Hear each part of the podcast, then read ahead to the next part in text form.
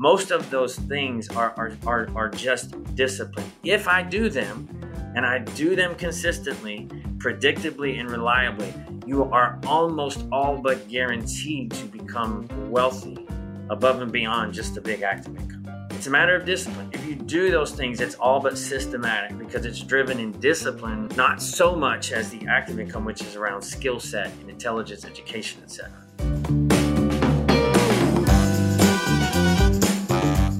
You're listening to the Real Estate of Things podcast. Welcome to another great episode of the Real Estate of Things podcast. I'm your host, Nate Trunfield with Lima One Capital. And woof, we're in for a special treat today. Uh, this is a man that has been all around real estate. Uh, I'm going to name you uh, the investor whisperer. I don't know if you've ever been called that. Um, and somebody that I'm also going to use a word that I've taken and learned from you. You are a true go giver in many ways. Uh, Mr. Jason Medley uh, with the Collective Genius. Jason, welcome to the Real Estate of Things podcast, man. Thanks, Nate. I appreciate you having me on today, brother. I'm looking forward to uh, to hanging out with you for the next 30 to 45 minutes and hopefully we can bring some information to the table that's uh, that's valuable to everybody I, I know that. And uh, for those of you that don't know Jason or the Collective Genius, I'm just fortunate to have been in uh, what I like to consider family um, in a mastermind for the last four or five years.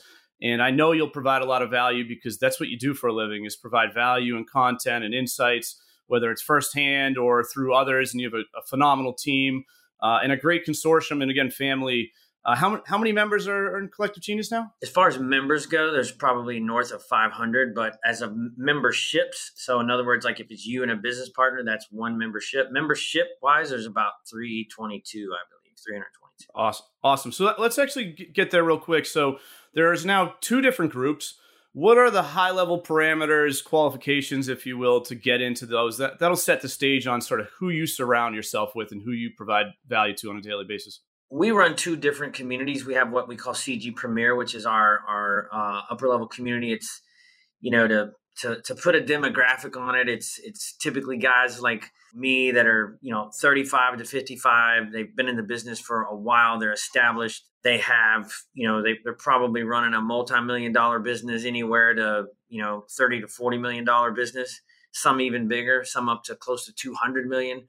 Um, so it's a it's a high level room uh, these these uh, these ladies and gentlemen are typically, you know, when on the house flipping side, flipping north of hundred homes.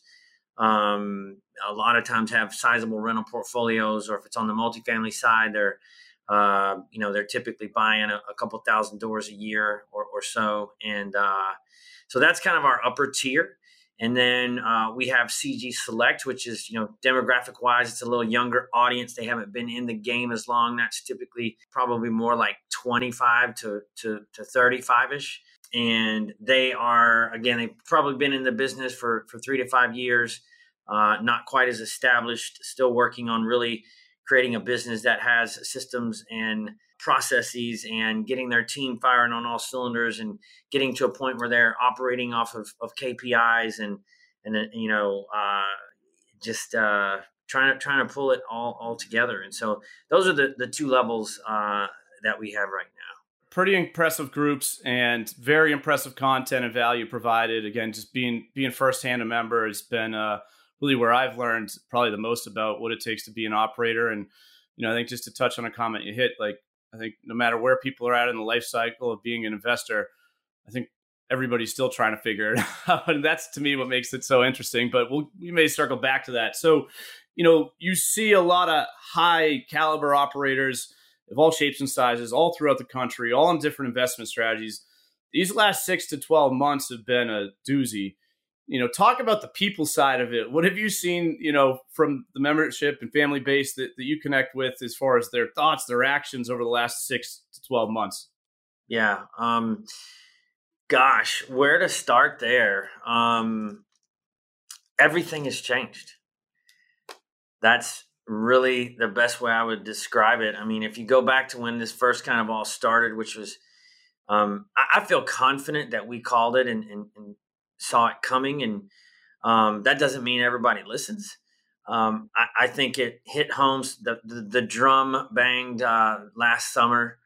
Uh, again, we we spoke of this well before. We're, we're of the philosophy that um, you should always be prepared rather than trying to you should always prepare for the future rather than trying to predict the future. And so we're always trying to prepare our audience for these things. But uh, regardless of that, you know, the, the, the, the, gavel fell probably end of last summer. Q3 and Q4 were really tough. And, you know, the actions that people took, um, it was, it was swift. It was drastic. It was, you know, people were cutting expenses.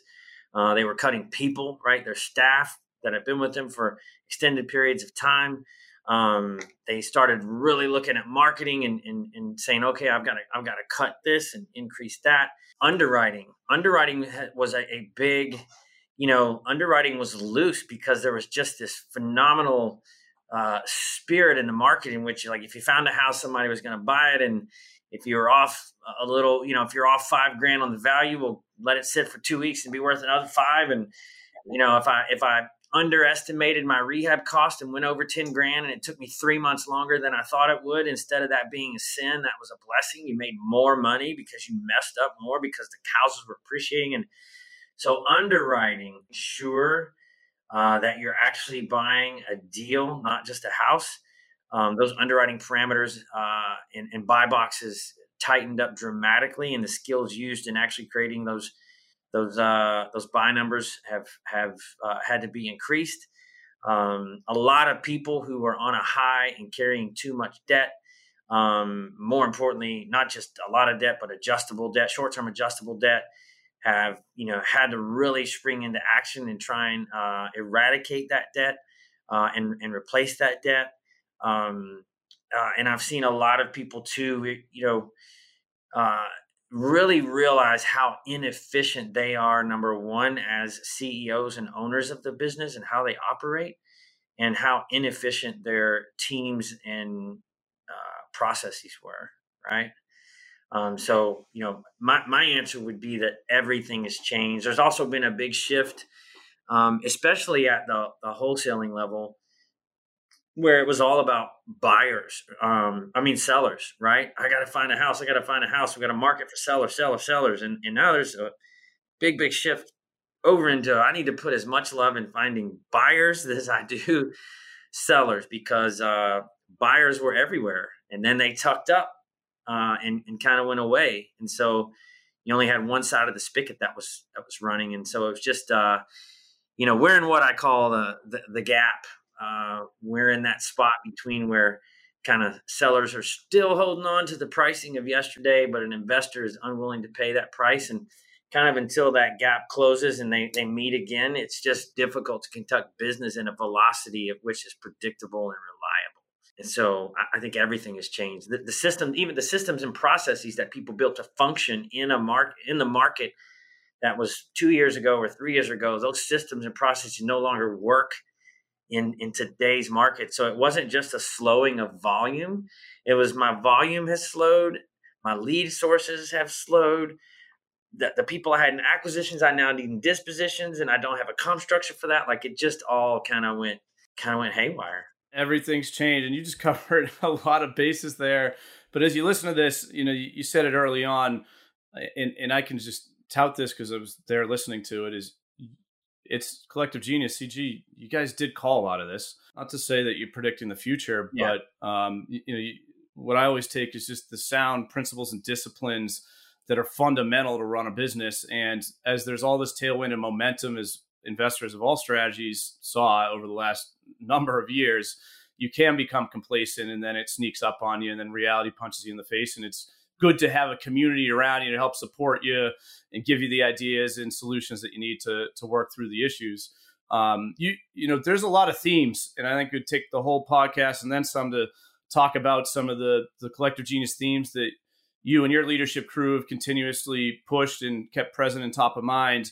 But can you just talk about a few of the top main themes over the last few years that you've been talking about to uh, to the collective genius family? I think there are a couple over the last few years. You know, when you see a market in this frenzy, and I'm I'm 51, I've been through a few cycles, I've seen this before. Um, the only reason I can speak to it from an education educational perspective is because I I had myself had learned the hard way. Um, but I only I'm I'm a fast learner, right? I only got to hear it once, or or be the victim once. That's it. Um, but yeah, there were a couple of themes, and that was, you know, as the market was just getting uh, so crazy and you could just make money without really having not really being operational tight we were really pushing you know scaling to get better versus simply scaling to get bigger. Mm. right? There's a big difference. Scaling to get better versus scaling to get bigger. Um, and then you know we also have uh, effectively kind of the the energy towards the energy put into making it requires an equal amount of energy towards keeping it right on, on the money side. Um, so you know there are a, a, couple of themes that you know we've really really really been pushing on. And and you know the other side of that i mentioned one earlier um, our job is not to predict the future. Our job is to only prepare you for it these things happen. It's not rocket science uh, whether it's covid whether it's you know interest rates rising at a faster pace than they ever have ever risen before whether it's 2008 whether it's 9-11 like i mean i could go on and on right?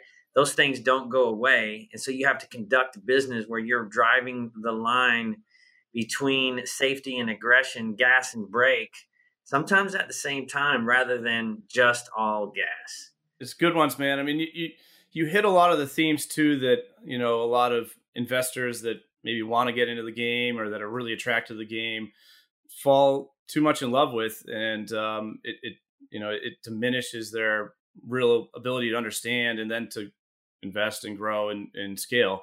And um, it's it's um, it's really great that it's that you as a as a consortium and collective genius continue to keep these principles in front of people. Um, I I think it's really important to dive into something because again, everybody wants to be bigger and you know and better, but bigger, not just better. But you talked about too uh, the making money versus keeping money, and I think that's just a really important one to dissect, especially in today's day and age where it's harder to make money and it's always harder to keep money, especially another way that, that you always talk about it. So, so help educate me there. One of the things that I would do is is I'm a deep thinker, and and like you say a word that that when you're saying it triggers me, and and to ask people, I want to get bigger. Well, Bigger what? Bigger what? Bigger employee count, bigger deal flow count, bigger what? Or bigger bank account, right?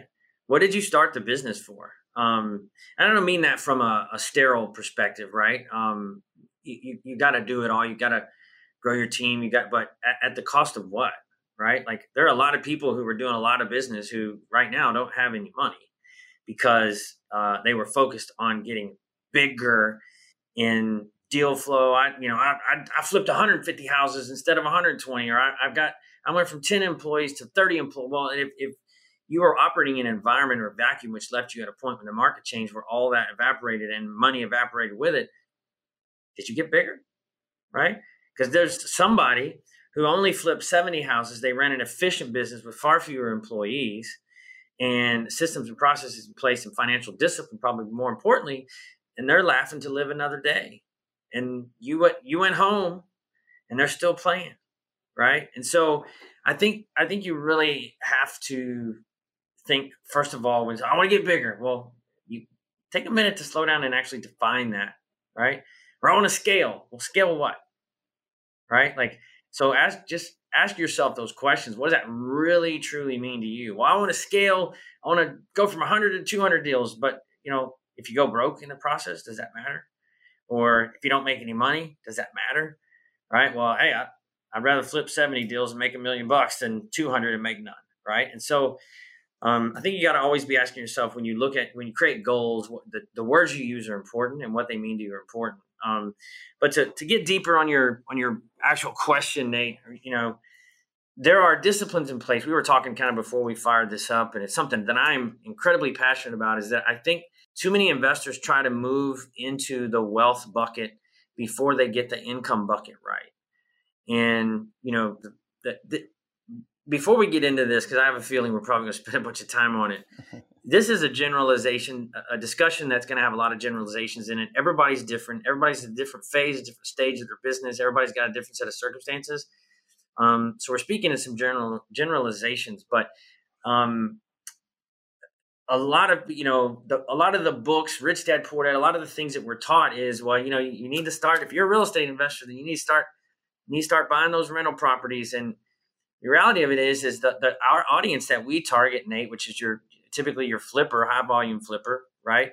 Um, i think that is actually the last thing that they should do uh, initially. And the first house that they buy to keep should not really be for the $200 a month that's going to throw off from an income perspective but more so they the reason they bought their first house is because their active income has become so large that they need the depreciation to offset it not the 200 bucks a month um, or the cost cost seg of a portfolio and so my thoughts are this if, if you start you know okay I'm, I'm i got into the business or I'm, I'm making a couple hundred grand flipping houses and now I went and I put 30 grand into into buying a, a rental. And what do you end up with at the end of that? You got one property and 200 bucks a month after all the bills are paid and uh, a new headache. And you just sucked oxygen out of your core business, your active income. You sucked oxygen out of it to go over here and buy a $200 a month asset, uh, income producing asset in exchange for 30 grand. That's half a salary for the next person on your team, right? And so my thoughts are in if you look at at at, at money in silos, you have your active income silo.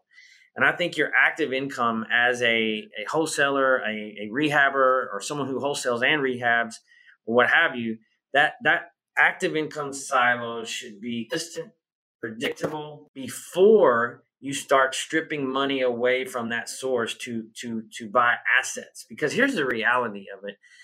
In most cases when you first start building wealth wealth is there's active income and there's wealth. Wealth is your long-term strategy right? How many houses do you got to have spitting off two or three hundred bucks a month before you look up and go wow i've got quite a few bucks coming in just from just from my portfolio. It takes a long time. The more beneficial gains actually in the beginning come from offsetting that through either cost seg or, or depreciation, offsetting your income. So why don't we focus on the fact that the fastest way to a large passive income, right down here in the wealth side of things, is to create a massive active income. Because what happens is instead of stripping money off initially to try to start creating wealth, if you go from I'm making 200 grand to 500 grand to 750 to a million to 2 million to 3 million, you create an environment where now instead of stripping monies off to go say buy a house, instead of buying houses, you're buying people, right? You're buying rock stars for your team so you can look up, you know, a few years down the road and go, wow, I'm making a million and a half dollars. I got a rock star team. I'm only spending three or four hundred to live because, quite honestly, it's hard to spend more than that. You can have the good life, the houses, the cars, the kids in private schools, make nice vacations, and you reach a point where everything over and above that is more money than you're going to spend. And now that that wealth bucket becomes starts to become relevant because you're like, I've got all this excess. I actually need to offset my active income and go buy some property, some assets to counter that from a tax perspective. And then that becomes so easy because if you're going to spend 30 grand to buy a house and you you're making 400 or you're spending 400 but making a million and a half or a million bucks every month you're buying a house when you get to that point every month month in and month out maybe two houses right um, and you're not but more importantly you're not stripping the oxygen the cash from your business to do it. Granted there are other strategies there are BRRRRs you know there's there's other ways but at the end of the day you're if, if you start in, in quote unquote investing or getting into that wealth bucket too early you're stripping not only monies but focus away.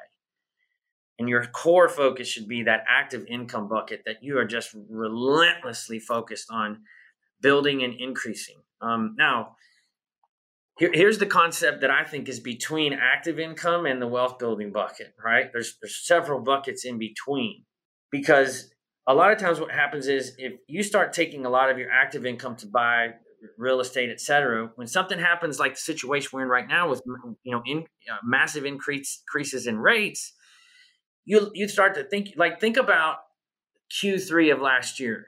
There's only what did what did everybody want? And in Q3 of last year. There's only one word money, cash money, right? Not equ- equity's money, but you can't eat equity, right? You can't eat net worth. Everybody wanted cash because cash was was getting sucked out at every, and so before I, my thoughts are okay i've got a bunch of assets i have equity in those assets my net worth is growing inside of those assets but as far as from a cash perspective they're not spitting off ton of liquid cash. You say oh well i'll just go recap them recapping right now is pretty hard right? So create a dynamic where your active income is is you've put so much focus on it it's so large and it's growing so quickly that you say between my active income bucket and my wealth bucket, I'm going to actually create a retained earnings bucket for my family, a retained earnings bucket for my business, and a retained earnings bucket for my taxes. And then I'm going to set thresholds for each of those three buckets. And everybody's got to have to think through their own thresholds. But if you say to yourself, you know what, I I I, I would feel comfortable. I'd like, you know, it cost me 20 grand a month to live. And so I'd like, to, I'd like to have peace of mind knowing that if things came to a screeching halt, I could take care of my family for a year. So I would like to get to where I have 250, 250 grand in that, that family bucket. It's no touch money. It's there for massive emergencies. And then I'd like to, you know, with the business I'm running right now, I'd like to have 250 grand into that as well for emergencies. When things slow down, I don't have to fire all my people. I can keep them and not have to rebuild. So let me start on a monthly basis. I'm going to put 25, uh, 25 grand a month for 10 months into my, my, my, uh, my family bucket. And then, whoa, I hit that threshold. I'm done. I'm going to put 25 grand a month for 10 months into my, my business bucket. I hit that threshold. I'm done. Right. And now you say, I've been, I've been responsible. But now if I were to put any more cash away, I'm almost irresponsible. right? And so I'm going to start taking that 25 grand a month, 30 grand a month, whatever the number is. And since I've hit those thresholds, I don't need to continue putting monies into them right now because I've created a layer of safety for myself. That way, now that my active income silo is on fire, my family's taken care of in emergencies, my business is taken care of in emergencies. Now, when I come out over here to the end and start focusing on the wealth bucket and take the 25 grand I was putting in my personal account or the 25 grand I was putting in my business account, I hit my thresholds. Now I'm coming over here and every month I'm taking 25 grand to buy a house, right? Now, if the market turns super, super fast, even though I might have a bunch of equity in those houses, I don't have to worry about trying to get it out because I've already created my buffers. Man, you said you were a deep thinker, man. That was that was some deep insights right there. Here's what I would have you think about. Let's take it a layer deeper, right? The, the, please, uh, please.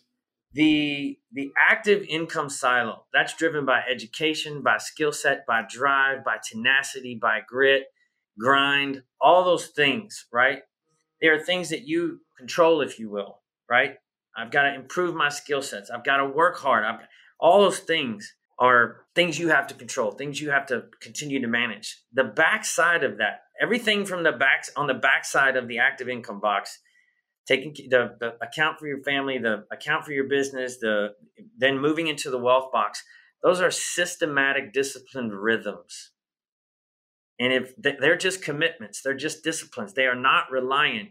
Again, there's some generalization here. Okay. Yes, if you start buying assets, you will have to have a level of intelligence to manage those assets. But just bear with me at a high level, okay? Most of those things are are are, are just discipline. If I do them, and I do them consistently, predictably, and reliably, you are almost all but guaranteed to become wealthy above and beyond just the big active income. It's a matter of discipline. Every month, I'm going to put the 25 grand there. Every month, I'm going to put, then once that's every month, I'm going to go buy a house. And if you just do, if you do those things, it's all but systematic because it's driven in discipline, not on, not so much as the active income, which is around skill set and, and, and intelligence, education, etc. These disciplines and many, many more is what you and your leadership group at Collective Genius are very often talking about. And I think, you know, one one of the challenges, even with people that are in the collective genius is another D word of the distractions You know, so as as you see a lot of different operators and a lot of them at very high levels, you know, what are some of the main you talked about distractions, but what are some of the main reasons or distractions that you think take people away from focusing on the disciplines? I, think the major distraction is that that people struggle to work efficiently. Um, and I'm sure you're like, okay, well, what does that mean? Um, gosh, I'm about you're about to get inside of here and see how warped this thing is.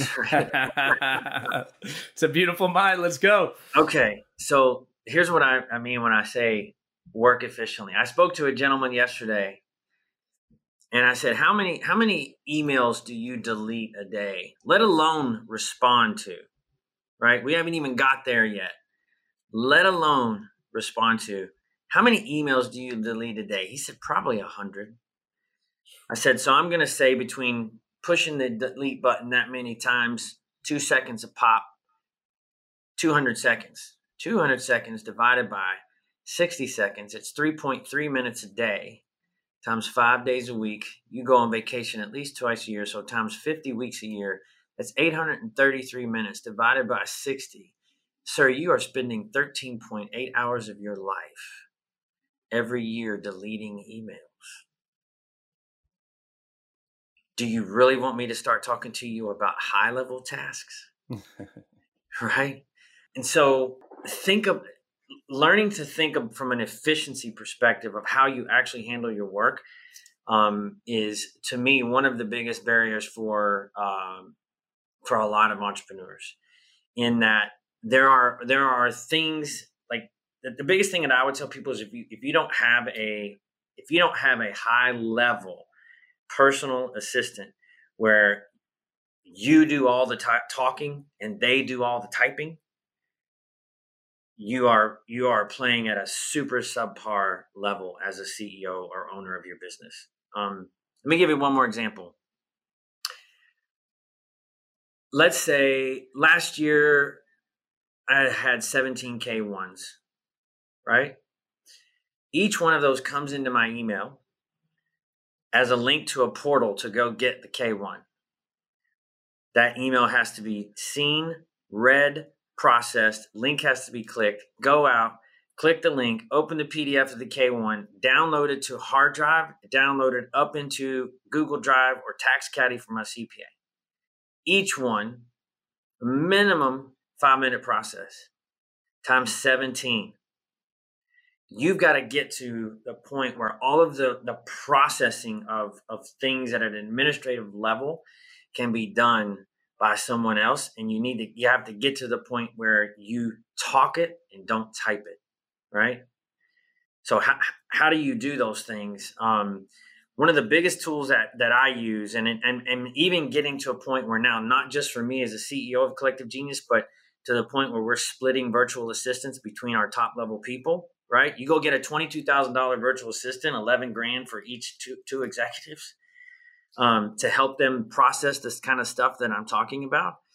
Um, but Voxer is an, an amazing, amazing tool because each morning, if you have, if you start out, my morning, my morning starts out first thing with a 30 minute meeting between me and my, my EA. Um, and she, I don't look at email. I don't process it. She goes at 9 30 looks through, takes only the items that require my response, stars them, moves them to a spot where it sorts by star. Everything else that she can handle, she handles. Like she goes and gets the K1, she downloads it, she puts it in TaxCaddy. Whereas only the ones that are starred, and then when we go over the starred, she might be saying, "Hey, you know, Eric Brewer asked to, to schedule a call with you, Brian, and Leon uh, to talk about this this potential partnership." Right? That is trying to coordinate four very busy individuals' schedules, right? Here, here's the masterful piece of this. When you get really good at thinking about this stuff, you don't even get involved because she doesn't need for my, my involvement for that. All she needs for me to say, hey, do you want me to, to handle that call, setting that up? All I have to say is yes. I don't have to type the response. I don't got to get put that email together with those other three individuals, go back and forth seven times for four people to find a call, and then put it on the schedule, attach a Zoom invite, get it like that to me people who are not valuing their their productivity and their dollar per hour is what's keeping the majority of them from being focused. When you're doing all that stuff, here, here's here's a key difference. There's a difference. Do you have a to-do list, Nate? Yes. Okay. I would challenge you to look at that to-do list. Write one column of to-dos and then one column of projects. I promise you you've got projects on your to-do list. Sure thing. Not to-dos, not things you can just check off. They're projects, right? What happens is we don't separate those items. The only reason I can speak to this because I did it for years, right? for years. I put all that stuff in one to do. They're not to do. Some are to do, some are projects.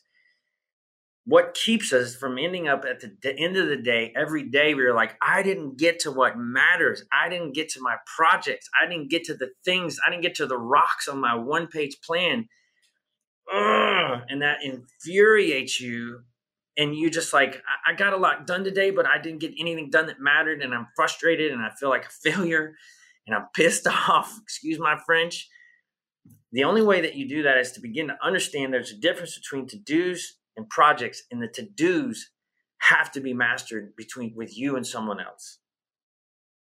Right?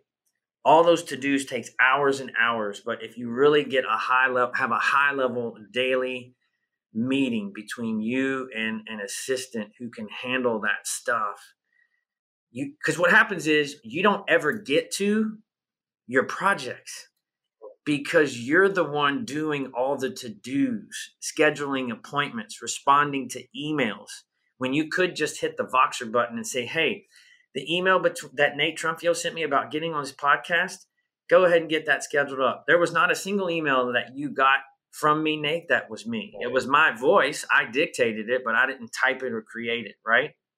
As far as scheduling goes, you think to yourself that you got to find that scheduling point with you and your assistant. Well, well, okay, you want me to set that up? Well, what day? No. You come in, you designate time blocks like mine are. Mine are um, Tuesday, Wednesday, and Thursday between 1 and 4 p.m. I will take calls, podcasts, all that kind of stuff in those blocks. And when those are blocked there, and when the to dos are being handled at the high level executive meeting daily, you start to free up time in your schedule to go, whoa, I, I could stick a project in there for like three hours. Right? Like I could actually get a project done. I could actually go home and not feel defeated today.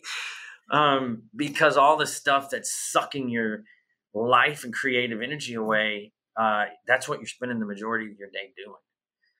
And uh, and some you might say, oh well, I, you know, I don't, I don't, my business isn't big enough to to require a and, a full time assistant. Well, get a VA for four hours a day, eleven thousand dollars, or or get one for two hours, or or whatever. Don't don't put constraints on yourself based upon the size of your business. You might have a business big enough you need a couple. I don't know, but don't pigeonhole yourself in like in a, in a spot where um, a perfect example nate we have we have two people in cg right now that are, are struggling with some health issues and i wanted to do something nice for them and so we got them boxing autographed boxing gloves by mike tyson uh, sent him a note uh, and said hey whatever you do just keep punching you know I, I, I had the idea for the boxing glove but i didn't find it i didn't buy it they were shipped here uh, the stationery was printed out, put on my desk. I wrote the letter, gave it. All I did was was write the letter and give it back. It was ordered. It was shipped to them. Everything. And so you, if you don't become a savage around productivity and efficiency, it is very hard to progress at the speed that you want to progress at. Right? Because our biggest frustrations as entrepreneurs is closing the gap between our reality of today and our vision for tomorrow. That's what frustrates you every day is that speed in which you are closing that gap. And usually what's keeping you what's keeping ensuring that you go slow is, is not thinking about how you can optimize the way you work. Man, uh, first off, I feel like you're talking personally to me on all this because I can really, really relate uh, splitting to dos versus projects. And that's why to do lists get to be way too long to ever overcome. And then that, oh crap, I'm super pissed at myself. I didn't get anything done um, to you know look i think I, I, we always say you know in, in, any realm in any organization you know one of the hardest things to do is figure out prioritization of time and then certainly tasks. And then that ties into execution, your ability to scale as an individual, as a team, as a leader, as a company, and so on and so forth. And everything that you just talked through, you, the listener, can apply whether you're actually in real estate investing or just trying to be a better person, even bring it to the family side, which I know is always you know close to your heart, being a better father, be being a better friend, and prioritizing what you're doing and, and, making sure that you're not brought down by mundane tasks that can be done elsewhere and with some more strategic thinking. And I just appreciate you, you sharing that. And to me, it it, t- it certainly touches me, you know, personally because uh, I know I can personally relate. I know you listening as, as well. You know, if we if we get back to you know the investing game because it, we got there from hey how do you stay disciplined and again managing your time and working on what gives you a good roi on that time is really important there's a lot more going on in the market and in the game right now you know and, and one thing that i know i've heard you talk about that i'd love for you to share should, is it too hard out there? Is there too much risk you know or just should investors be investors in 2023 and how how should you look at look at being a real estate investor if you can sort of tie some of that together for me? I mean that's a broad that's a broad question um given that eh, you know everybody's in a different phase or stage of their business. I, i'm personally somebody that thinks if you're a killer there's it's always a time to to to move forward if you're thinking about getting in the space, but you're like, oh gosh, it's gotten harder. It's actually not gotten hard. It has gotten harder. In reality, it's just returned to normal. Uh, and we it's it was so not normal for an extended period of time that it wasn't normal anymore. And so there's still going to be four to four and a half million houses bought and sold this year. It's not 6.6 maybe like it was uh, during the last you know 24 months b- before interest rates really started rising, but still 4.3 to 4.5 million houses are going to be traded this year in one form or fashion. You don't need to do that many to make a great living. I'm not suggesting it's easy in any shape or form. Um, but if you've got what it takes, I think there's no time like the present to to either one get started or number two, if you've been in the business for a long time, I think these are the periods where um, you, you separate yourself from the competition. There's other people, they got to go home. They got to go home. And so you might think, oh, well, you know, the tr- transaction volume has been cut dramatically. Yeah, but there's fewer people, fewer people sitting at the dinner table, you know? Um, and so I think there's, I think there's massive opportunity, right? I think you, and with all due respect, I think you absolutely have to proceed forward with a lot of caution right now. So I'm not trying to, to come across as, as, you know, hammer down. I definitely think we're in an environment where you have to truly, truly be cautious with risk. Um, if you're, say, for example, in rehabbing properties or, or anything that involves debt, I think you should have a debt to cash reserve ratio, which most people don't. Uh, most people don't even probably what does that mean, right? Every dollar in debt you take on or debt service, that debt every dollar in debt service should equate to uh, a reserve of cash. Um, but I, so I think you got to proceed with caution. But I, I think if you're a, a, driven individual who is continuously and relentlessly pursuing excellence, that right now is an amazing time to do that. It's a great time to pick up talent while other people are letting talent go. Um, and if you've had the financial disciplines in place, you've got the reserves to be able to do that right now. It's a great time to pick up talent. It's a great time to improve your systems and processes. Uh, it's it's a truly a great time to be out fostering relationships. Maybe the person that knew that agent that that the agent you've been after who was referring deals to, to Joe over there. Now Joe's out of business, and they're like, "Now's your time." So I think, yeah, I think it's a great time to be uh, an investor. But I do think that you have to operate with a, a, a level of caution and if you're in the game and or just getting into the game and, and maybe not doing a whole lot, like if you can get it figured out on the bottom side, what happens on the upside, right? You're going to crush it. So if you can cut your teeth right now when the market stabilizes and, and, and, gets heated up again, I think there's a lot of opportunity. So I'm, I'm someone that says, yes, press forward, but press forward with caution. I think there's a balance of safety and aggression that needs to be respected right now. I, I, agree. I think that needs to be all the time. I'm a, I'm a, I'm I'm a little bit of gas and a little bit of uh, brake guy. I'm not I'm I'm never all gas. Um, but those are my my two cents. I knew that you would take a uh, glasses half full approach, but with discipline, which we've talked a lot about here. You know, there's all these different kinds of uh, shapes and uh, abilities to use a crystal ball, but um, in the Jason Medley crystal ball, what do you expect real estate investors to go through over the next, just the rest of this year, let's call it, you know, through the end of 2023? Uh, what would you say that we should expect in your crystal ball? Sure. Uh, first of all, I would say the ball is foggy. Uh, it, it is not. It may be a crystal ball, but it's not crystal clear, uh, if you will. If, if, I had to give my two cents worth on that, I, I think the Fed after this last uh, this last raise is probably done. Maybe, maybe there's another 25 basis points in there. Um, but I think they're done, or they, they raise another 25 basis points. Um, not that that that rates, the Fed rates are tied directly to mortgage rates. I'm not insinuating that, but um, I think in, in general, uh, the market in the last two months relative to Q3 and Q4 of last year seems to have stabilized, but I still think that there's some some pain to be had. Uh, that's not meant to be negative. I think that you don't really see the uh, like if I'm standing on my dock and I, I throw a rock 20 feet away, I can see the impact and I know it happened, but the ripple doesn't come back to me at the dock for quite some time. And um, I don't think we felt the brunt of the the the hit has been taken, but the bruise has not shown up as far as what the Fed has done. So I think we've taken the hit. I think we're seeing a little bit of a little green, a little, but but the bruise has not showed up. So um, I think there's still some pain to come.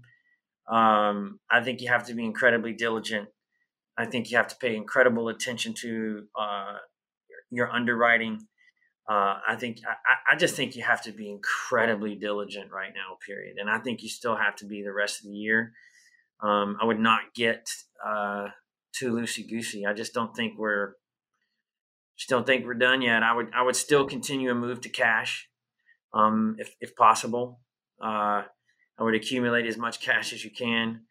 Um, if you've already got cash, uh, I think there's going to be more opportunity, but I don't think we've seen it yet.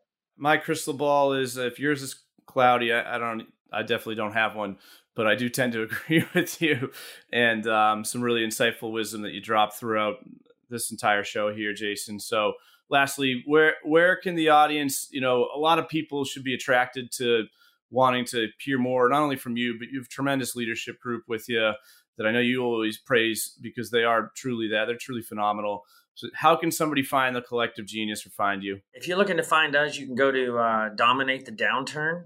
Um, again, Dominate the Downturn. There's just a video there that kind of gives you insight or behind the scenes, if you will, of, of the events that we put on and the caliber investors that are at those events and how those events function and what you could expect to gain uh, if you were to uh, attend one. So it's again kind of a behind the scenes uh, showing of what Nate experiences when when he comes out to the collective genius. And if uh, you want to learn more, you can go check out Dominate the Downturn, or you can go to learn more about CG.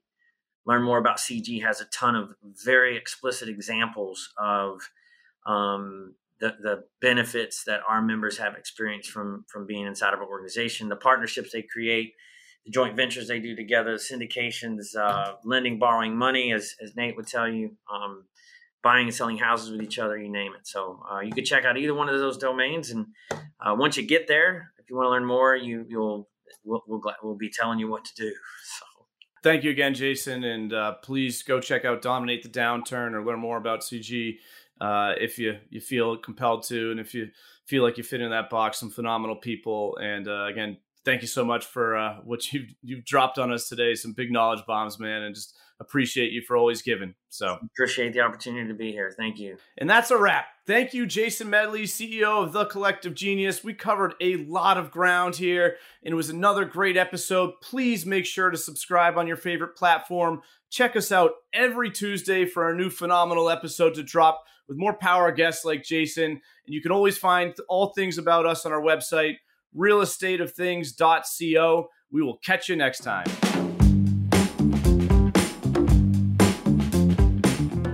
Are you a real estate investor looking for the right lender that can finance all your deals and help you scale? Lima One Capital has the best suite of loan products in the industry, bar none. Whether that's fix and flips, fix and holds, building new construction, or buying rental properties, they have incredible financing solutions for it all. A reliable, common sense lender is one of the most important parts of your investment team, and that's exactly what you get with Lima One. Let Lima One Capital show you how they've helped thousands of real estate investors scale and increase their wealth. Check out limaone.com or call 800 259 0595 to speak with a consultant in preparation for your next project. Thank you for joining us today on the Real Estate of Things podcast. Subscribe and tune in weekly for new content from the industry's best while we continue to unpack the nuances of this dynamic market. Follow us across social media for additional insights and analysis on the topics covered in each episode. And remember to rate, review, and share the show.